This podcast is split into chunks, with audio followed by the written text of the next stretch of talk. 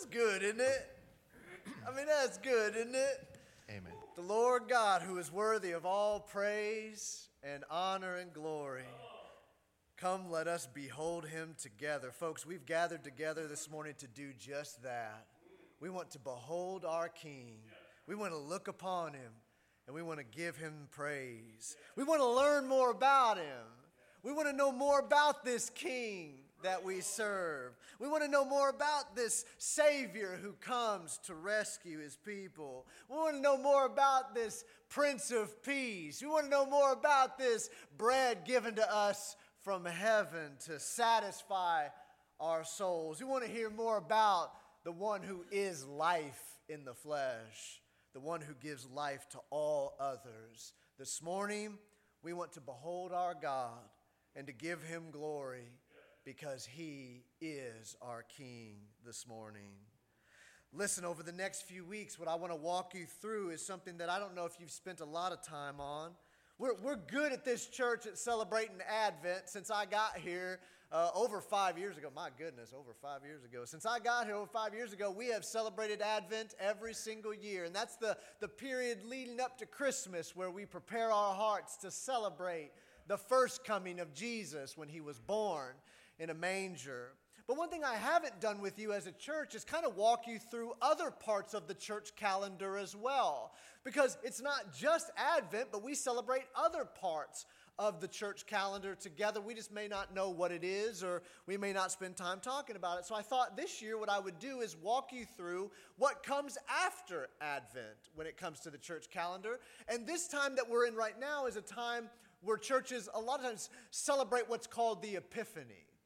And that's a, that's a fancy word for basically saying that after you have Jesus arrive on the scene, what the church celebrates together is the fact that Jesus manifests himself. He shows himself to be the king. He shows himself to be God in the flesh.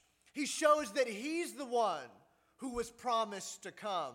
And so, what we're going to do over the next few weeks is look at those texts in the Bible that remind us that Jesus is the fulfillment of all of these promises, that He is God walking among human beings. We, we started last week by looking at the visit of the wise men. We talked about the fact that the wise men were a picture of the Gentiles, that they come to worship the king who was born. It wasn't just the Jewish shepherds that show up to worship, it's these men from a far away a place who travel a great distance to find the child to worship him. And these were not Jewish people. These were Gentiles. And what it was teaching us, I believe, the reason you have the story of the wise men in your Bible is to remind you and to teach you that Jesus is not just King of the Jews, Jesus is King of all creation. Jews and Gentiles are meant to bow down and worship him. I want to continue that this morning by taking you back to the Old Testament to prophecy that Isaiah wrote that pointed to the fact that God was going to do something amazing among his people and to show you that Jesus is that somebody, that he is the one who was promised all the way back in Isaiah's day. I'm going to ask you to take your Bible and turn with me to Isaiah chapter 45. Isaiah chapter 45. And to set the background for this text, Isaiah is writing to the people of God to express the fact that God's judgment was coming for them, that they were going to be carried off into exile, they were going to be a conquered people, but God also promised that He was going to send a rescuer. He promised that He was going to bring His people back to Himself after a time of judgment. And so in Isaiah, you have the promise that they're going off into exile, but you also have the promise that God is going to deliver. And what's interesting is in Isaiah 45, God is speaking through Isaiah a promise that Isaiah would not live to see happen. A promise that God would raise up a king who would allow the people to return back to their homes. And in Isaiah 45, what you find, what I'm entitling this sermon is The Sovereign Lord for all nations. The sovereign Lord for all nations. And if I can present to you this morning what I believe we see in Isaiah 45, specifically in verses 21 through 23, y'all ever been to like a, a play or a production? and they'll have a, a, moment where the spotlight centers in on one particular person. All the lights go dark, and there's just one spotlight shining on one person. I believe Isaiah 45, 21 through 23, God is shining the spotlight on himself. He does it throughout his whole word, but here in these verses, there is no question that the Lord stands alone in this moment and he speaks of himself. And you say, that's pretty arrogant of God to do that, to speak about himself like that, to shine the spotlight on himself. But can I tell you, if God is true and our pleasure is tied to him, our ultimate satisfaction and joy can only be found in his presence, then where else could he point us but to himself? The way God blesses us is by reminding us that it's about Him. So in Isaiah 45, 21, 22, and 23, the Lord stands apart and He speaks of Himself. And I want to read this to you. If you are physically able, would you stand with me this morning? Because I know you need to warm up. So stand with me this morning and let's read God's word together. Isaiah 45, starting in verse 21. This is the English Standard Version. And God speaks through Isaiah, his prophet, and says, Declare and present your case. Let them take counsel together. Who told this long ago? Who declared it of old? Was it not I, the Lord? And there is no other God besides me, a righteous God and a Savior. There is none besides me. Turn to me and be saved, all the ends of the earth, for I am God and there is no other. By myself I have sworn, from my mouth has gone out in righteousness a word that shall not return. To me, every knee shall bow, every tongue shall swear allegiance. Heavenly Father, we ask you to teach us by your word today. God, we want to know more about you. We want to see you for who you are. And Father, would you show us by these verses why we need you so desperately? Oh Lord God, Feed your sheep today, God. I pray you would stir up our hearts of adoration for you, that it would lead us to proclaim the goodness of Christ everywhere we go. Father, would you do this so that you might receive more glory? We ask it in Jesus' name. Amen. You can be seated for just a moment. I'm going to give you my main point right off the jump. Aren't you excited? Here's the main point there is only one sovereign Savior for all the nations. There is only one hope of rescue, and it's Jesus. There are not multiple paths to salvation. I hate to fly against the, the stream and course of our entire culture, but not all roads lead to the same spot. There is only one way to be saved. We either believe it or we don't. But God has made definitive statements that you cannot just simply disregard or gloss over. And He does it right here in these verses. But here's the problem while God tells us that there's only one way to salvation, we prefer multiple ways. We desire to be in charge of how we save ourselves. We desire to be our own God. And God, in His grace and mercy, is not going to allow us to continue to walk down that path in ignorance. He's going to shine light, He's going to speak truth. The question you and I have this morning is do we believe what God says? Do I believe what God says in His Word? Because it's the difference between life and death. And this morning, I want to present to you the sovereign Lord for all nations, not just for Olive Branch, Mississippi, not just for Mississippi as a whole, not just for America, but the sovereign Lord for all the nations, for every person who's been created in his image. And I want to give it to you in four particular points, if I can, this morning. I want to begin in verse 21 by showing you that this sovereign Lord, there is only one, and this sovereign Lord declares the future. The sovereign Lord declares the future. Notice what he says in verse 21. Remember, God is writing to people in exile. He is speaking to his people who've carried off into exile in foreign lands. The, the southern kingdom is conquered by Babylon and carried off into the nations. And God promises that he's going to bring about a rescue. And he tells us that this rescue is going to take place through a king named Cyrus. Cyrus was the king of Persia. And what ends up happening is after the Babylonians have conquered God's people and carried them off, the Persians rise up and they conquer the, Babylon, the Babylonians. And now Cyrus sits as the king who the people are under exile in. And what God does is he works in the heart of Cyrus, the king of Persia, to stir up his heart that he might set the people free and allow them to go home. This is a promise that Isaiah tells us about, a promise he would never live to see himself. And this is God's plan that he has given. And notice he says in verse 21 Declare and present your case. Let them take counsel together. Who told this long ago? Who declared it of old? Well, the question we have to ask ourselves is who told what long ago? Who declared what of old? What is God speaking about when he talks about this thing that was declared in ages past? Well, if you look at verse 13 of Isaiah chapter 45, notice God makes promises here he says about the king that he would raise up I have stirred him up in righteousness, and I will make all his ways level. He shall build my city and set my exiles free, not for price or reward, says the Lord of hosts. What is he promising? He's promising that God says he would raise up a king who would set the people free. He's going to do that in Cyrus, the king of Persia, in the immediate. He's going to use that king in order to allow the people to go back, but he's also pointing to a greater king who would come, who would set the people free. And what God tells us is who told this long ago? Who's the one who declared this promise? Who's the one who told you what was going to happen and told you from of old? I believe what this is telling us is that God speaks of the future before it happens. And he doesn't just speak of it, he declares it. He says, It will be.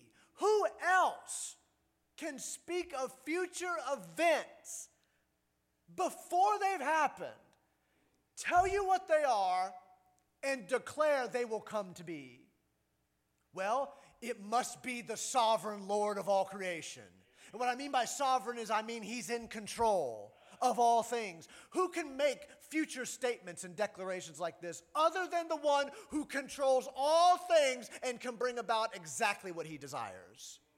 See, we're presented in Isaiah 45 with the sovereign Lord of all creation. I hate to burst all of our bubbles in the room, but we are not the sovereign Lord of our lives.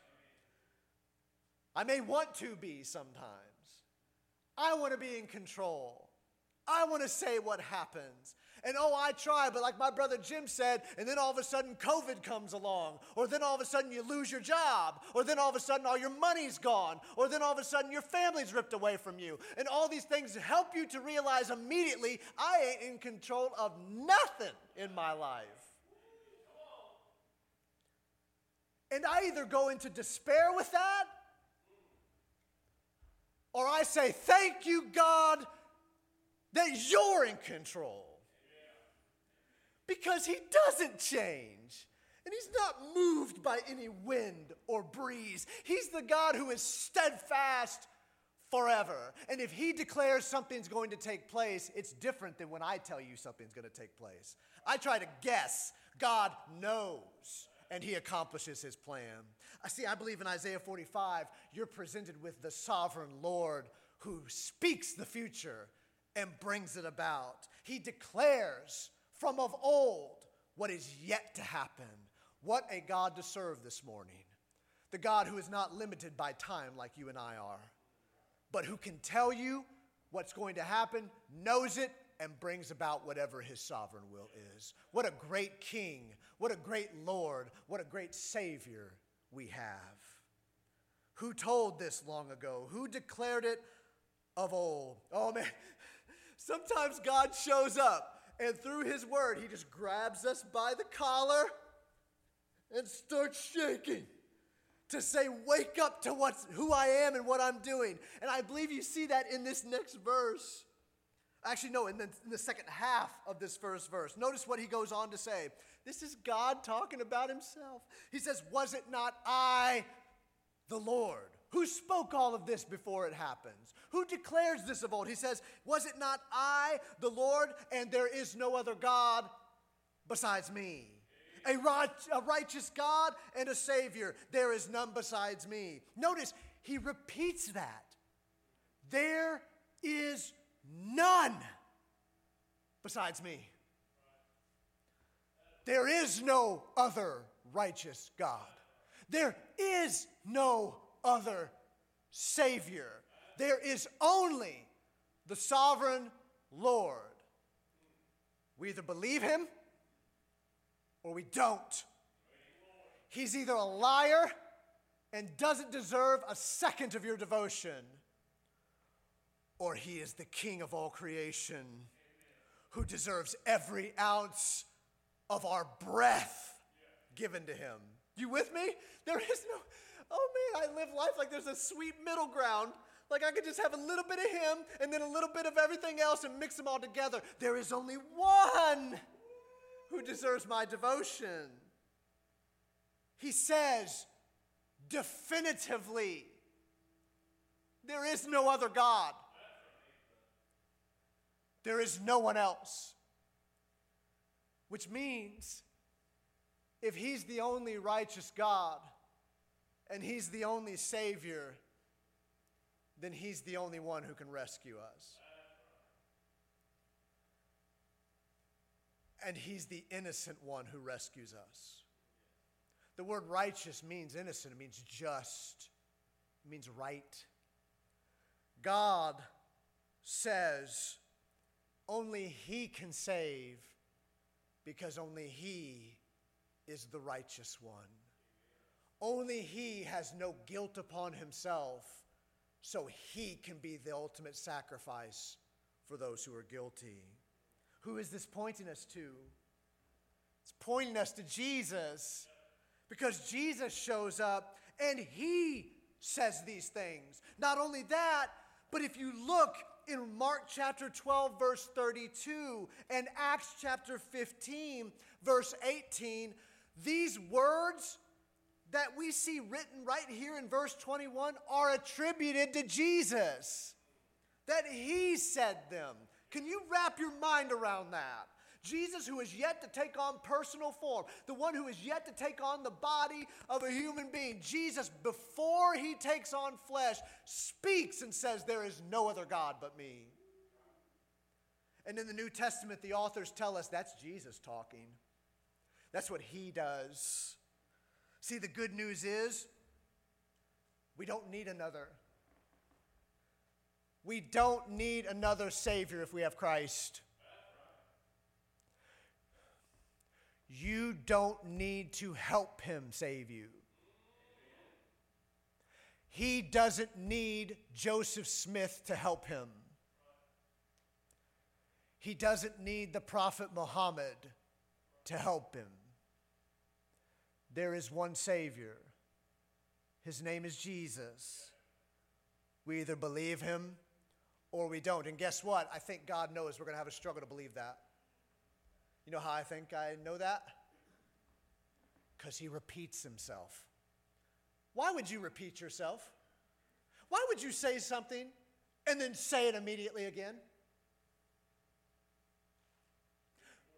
Reinforce it. Maybe they're going to struggle to believe it. Maybe they're not listening. You ever done that with your kids or your grandkids? Sat around, you got to tell them, and then guess what? You got to tell them again, and then you got to 10 minutes later, you got to tell them again, and then 5 minutes later, you got to tell them again. Maybe 4, maybe maybe 30 seconds, you got to tell them again. Why? Because it needs to be reinforced because we're prone to forget, we're prone to disbelief. And so God here tells us there is no other God besides me and then immediately says there is no one other than me. He says it over and over again. And like my brother Jim said this morning, I couldn't help but think that the Bible tells us in the New Testament that this is true of Jesus as well. There is no other besides him. We see it in places like John 6, verse 68, when Jesus is teaching tough things. He says, Unless you eat my flesh and drink my blood, you can't be a part of me. And many followers of Jesus were told, stopped following him. They said, This is too hard. No one can listen to this. And Jesus turns to his disciples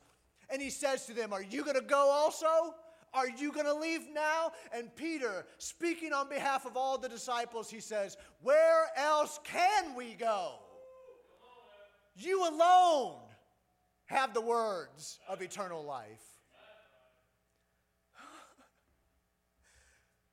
Listen, there's going to be times in this life when we're going to be tempted to walk away. It's just too hard. It's just too much. I'm overwhelmed. Everyone's walking away from me. I'm sick. Everything seems to be spinning out of control. And in that moment, I think we have to hear these words echo in our heads too. Jesus saying to us, Are you going to leave too? And oh, that on that day and in that moment, we would declare like the disciples did and say, Where else can we go?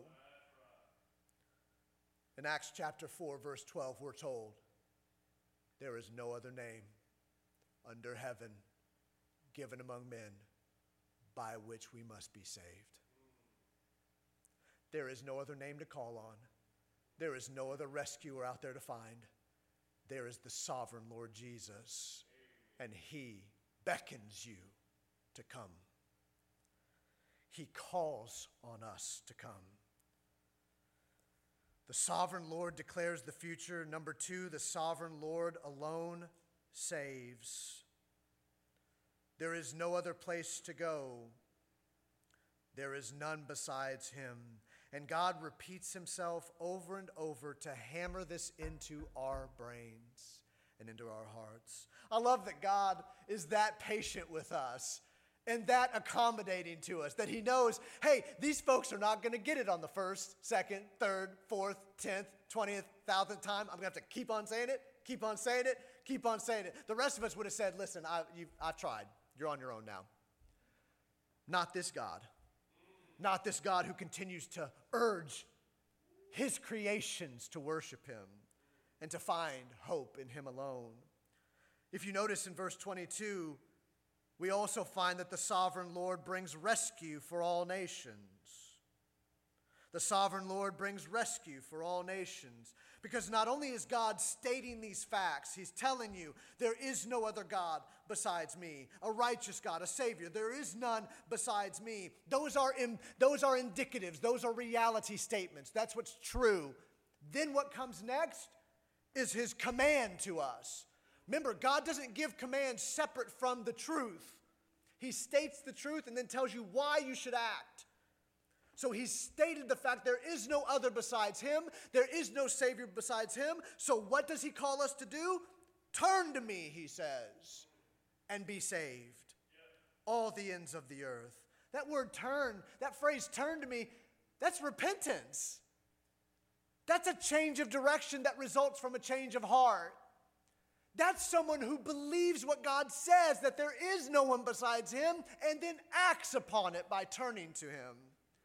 That's what God expects of us, that we would believe who he is and what he has said, and it might result in repentance, turning away from sin, turning from being our own kings and trusting in him alone. And when we do that, what do we find?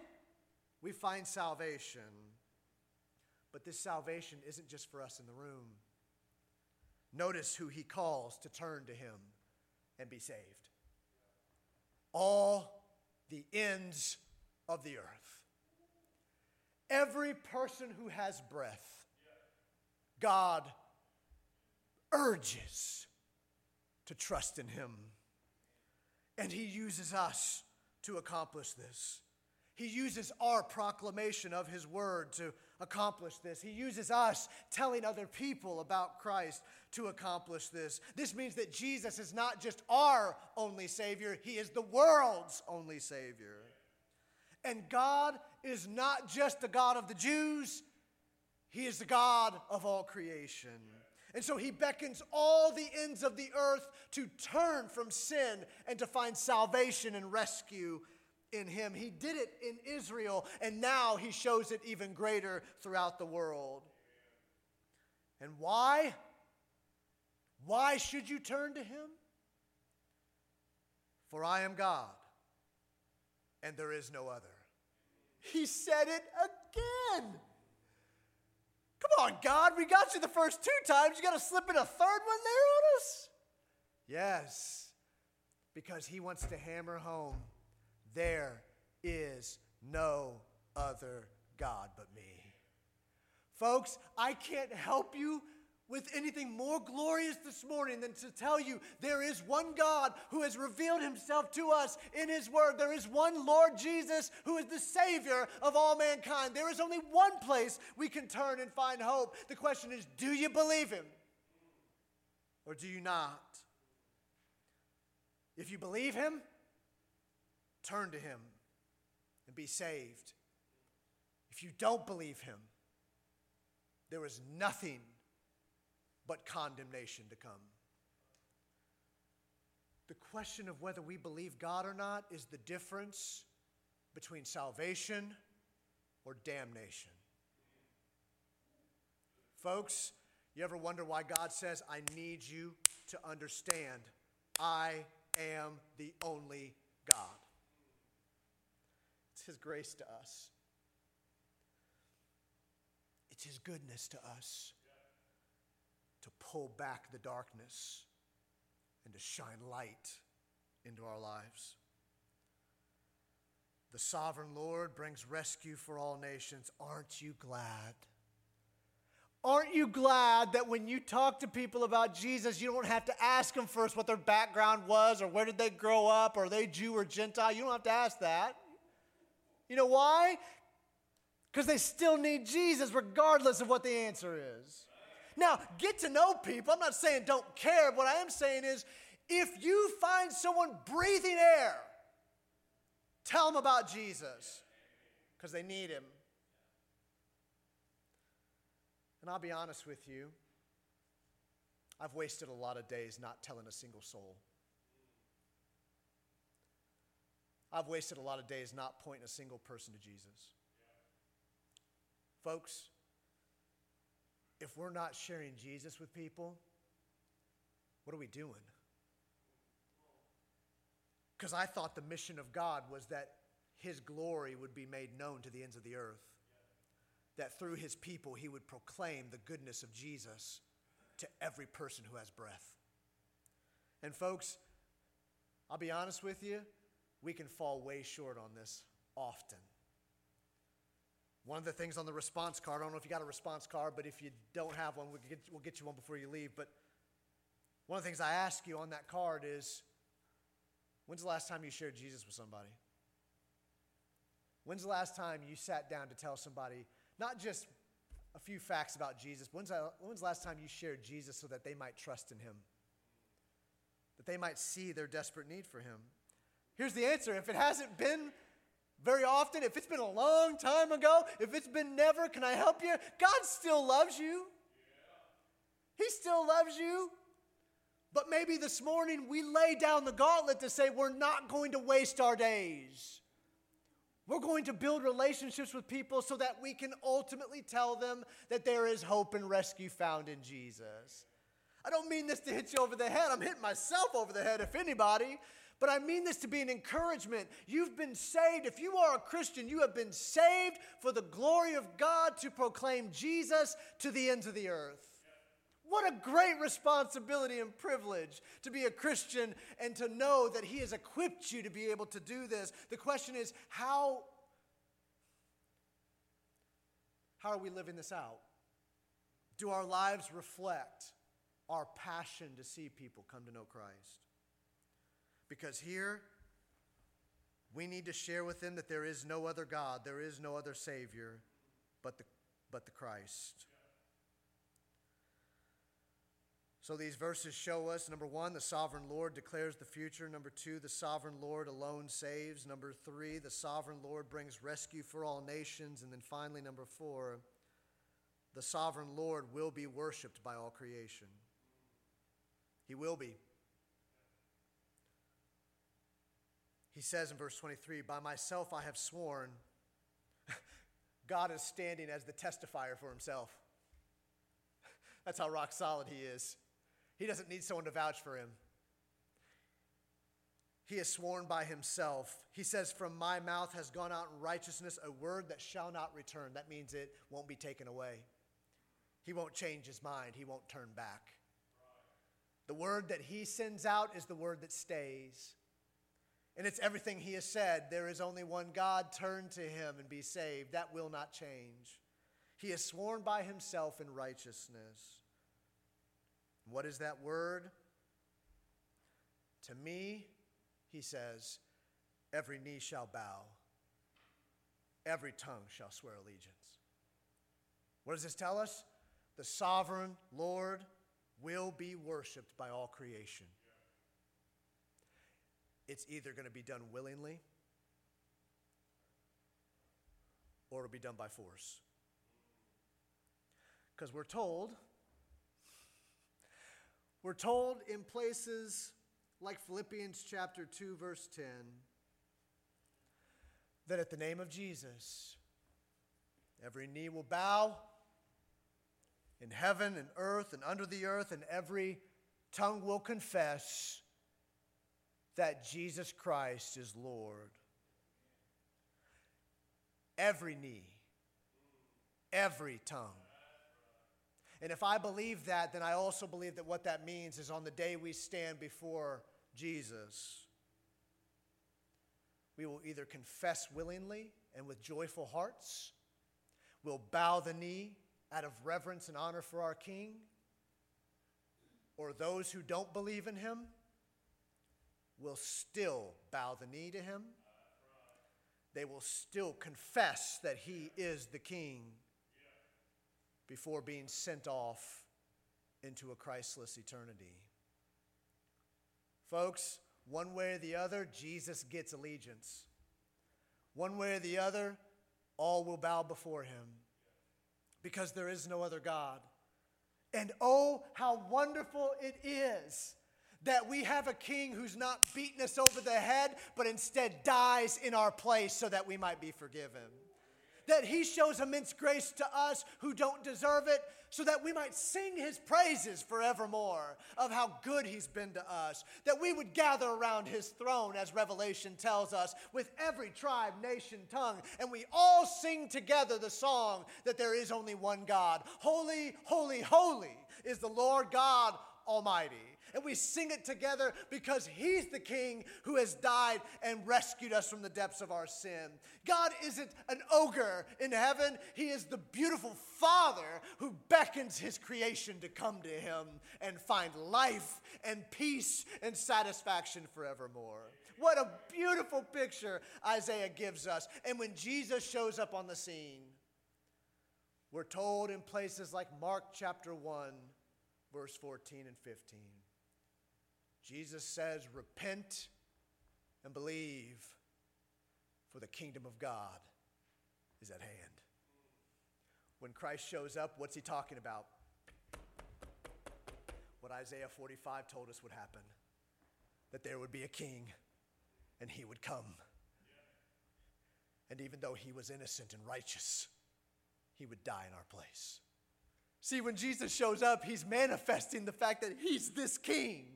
He's this Lord and that He deserves worship. So, folks, that's all I'm asking you for today. That's all I'm asking you to do. Behold your God seated on His throne. Look at what He's told you from His Word. There is no one else besides Him, there is no other Savior but Him. There is no other Christ but Him. There is no other hope but Him. So turn to Him and be saved. Find peace and joy everlasting. Enjoy the presence of the one who gave everything up for you. And if he's secured your soul, if he's purchased you from the depths of your sin, brought you out of the darkness and the mire, and placed you in his presence, how could you not sing of him? How could you not speak of him? to every person you know. Because just as He saved you, He can save them too.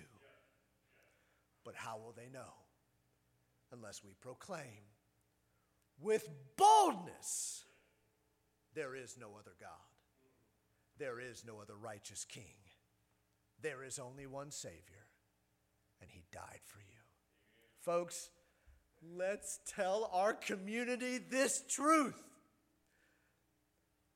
Let's tell them that there's hope for them too. There is rescue in Christ. This morning, maybe you need to do business with God to ask yourself the question Are there other loves in this life that are clouding out your allegiance to Jesus? Maybe you love Christ, but maybe He's not your priority. Are there other things that have become a priority over Him? This morning, we need to confess that. We need to lay that before Him and to ask Him to forgive us of trying to elevate other things as more beautiful to us than Him. Maybe this morning, other priorities of life have crowded Him out. Maybe you need to declare to Jesus once again that He is your treasure, He is your King. Maybe we need to ask ourselves how active are we in proclaiming this good news? Imagine 2,000 plus years later, we'll still be speaking the same truth. God's word doesn't change. How are we devoting our daily lives to this? How active are you in sharing Christ with others? When was the last time you shared with somebody? If it's been a long time, pray this morning that God would stir up your passion to tell other people and that He'd help you to do it because He will. Finally, do you know what the gospel is? Do you know what it means that there is good news in Jesus? Do you know how to tell somebody the good news of Jesus? If you don't, talk to me. I'm happy. I'm happy to spend time talking to you about it. Because I've got all kinds of cool things I can show you of how you could share Jesus with somebody. That's not scary, it's very easy.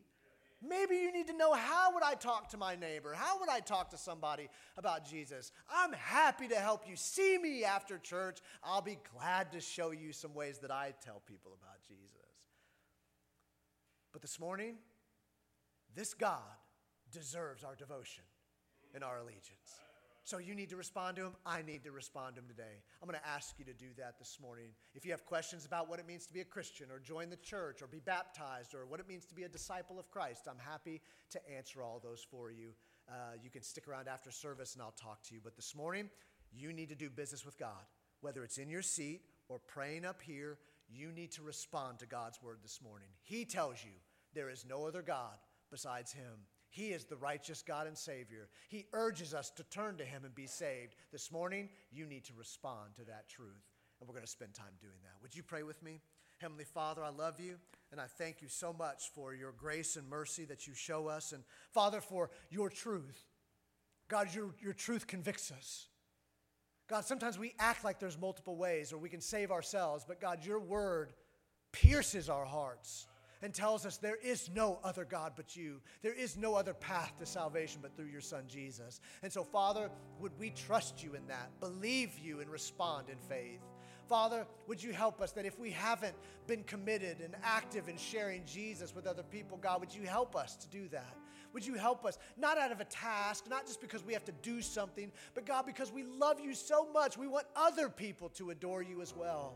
Father, would you help us to do it? Forgive us when we've wasted time on other things or, or put our priorities in the wrong order. Father, may Jesus be our treasure and everything else be in submission to Him.